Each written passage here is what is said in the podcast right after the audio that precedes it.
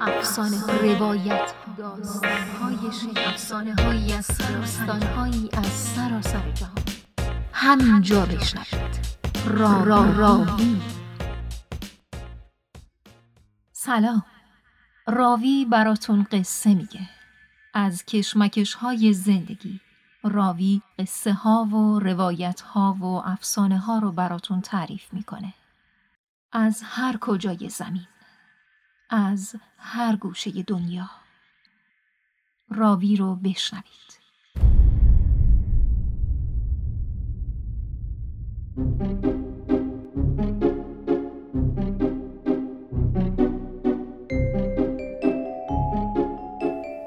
این قسمت فرشته من. نوشته ولسی مترجم حمیده علیزاده.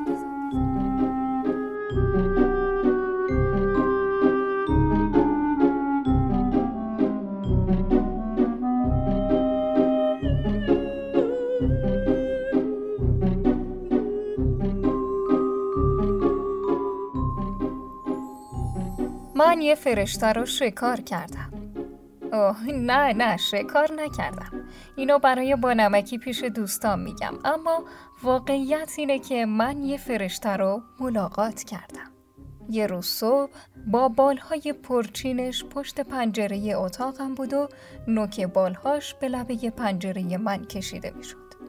اول فکر کردم یه پرنده است. مثلا گنجشکی که به پنجره خورده و سرگیجه گرفته و در اثر سرگیجه کمی تلو تلو خورده و بعد اونجا رو ترک کرده.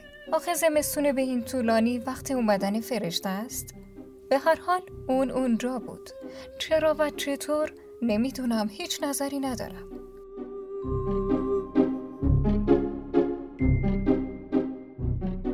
در اولین اقدام رفتم و عینکم و زدم.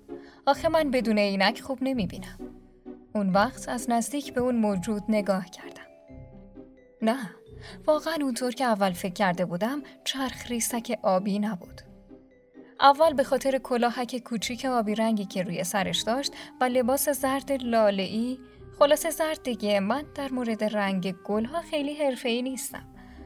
و بالاپوش خاکستری موشی رنگش فکر کرده بودم که همون پرنده که بهش میگیم چرخ ریزک. فرشته یه کوچیک تلو تلو می‌خورد و از سرما کبود شده بود. لرزش بدنش قطع نمی‌شد و مثل یه پرنده در واقع مثل یه جوجه میلرزید. خیلی کوچیک و شکننده به نظر می رسید. پنجره رو باز کردم. یه لحظه نگران شدم. فکر کردم که مرده. خیلی آروم توی دستام گرفتمش و دیدم که دوباره نفس کشید. کمی دست باچه شده بودم. این اولین باری بود که من فرشته می دیدم و واقعا نمی‌دونستم که چطور باید اونو جابجا کنم. نشستم روی مبل راحتی و برای گرم کردنش دست دیگم و مثل یه پوشش بالای دست دیگم گذاشتم. البته لای انگشتام کمی باز بود که فرشته بتونه نور و هوا داشته باشه. منتظر موندم. حوث سیگار کرده بودم اما واقعیت این بود که مجبور بودم مواظب فرشتم باشم. فرشتم. گمونم این پاسخ کائنات به من باشه که این موجود بدون توجه به نظر من خودشو به من تحمیل کرد. اونم منی که همیشه گفته بودم دوست ندارم درگیر چیزی باشم. همونطور بی حرکت منتظر موندم. آخه می‌دونید من خیلی صبورم و این یکی از نقاط قوت منه. بعد از مدتی یه حرکت ریز کف دستم و لرزوند. انگشتامو باز کردم و دیدم که فرشته داره خمیازه می‌کشه. خندیدم. شنیدن صدای خمیازه یه فرشته خمیازه که بیشتر شبیه یه جیک جیک بلند بود برام تجربه آور بود. فرشته گستاخانه و طلبکارانه نگاه هم کرد و گفت آره من هیچ وقت دستم و جلوی دهنم نمی‌گیرم. من اینجوری خمیازه می‌کشم. با دهن باز باز. اگه خوشت نمیاد می‌تونم برم. من فکر کردم خب اون یه فرشته است و حتما از اینکه گیر افتاده ناراحته. پس به سرعت گفتم البته. و بعد گفتم نه نه.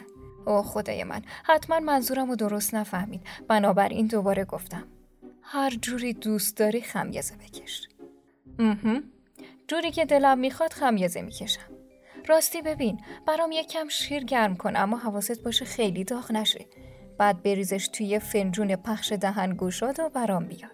ایشالله که فنجون پخش دهن گوشاد تو خونه داری.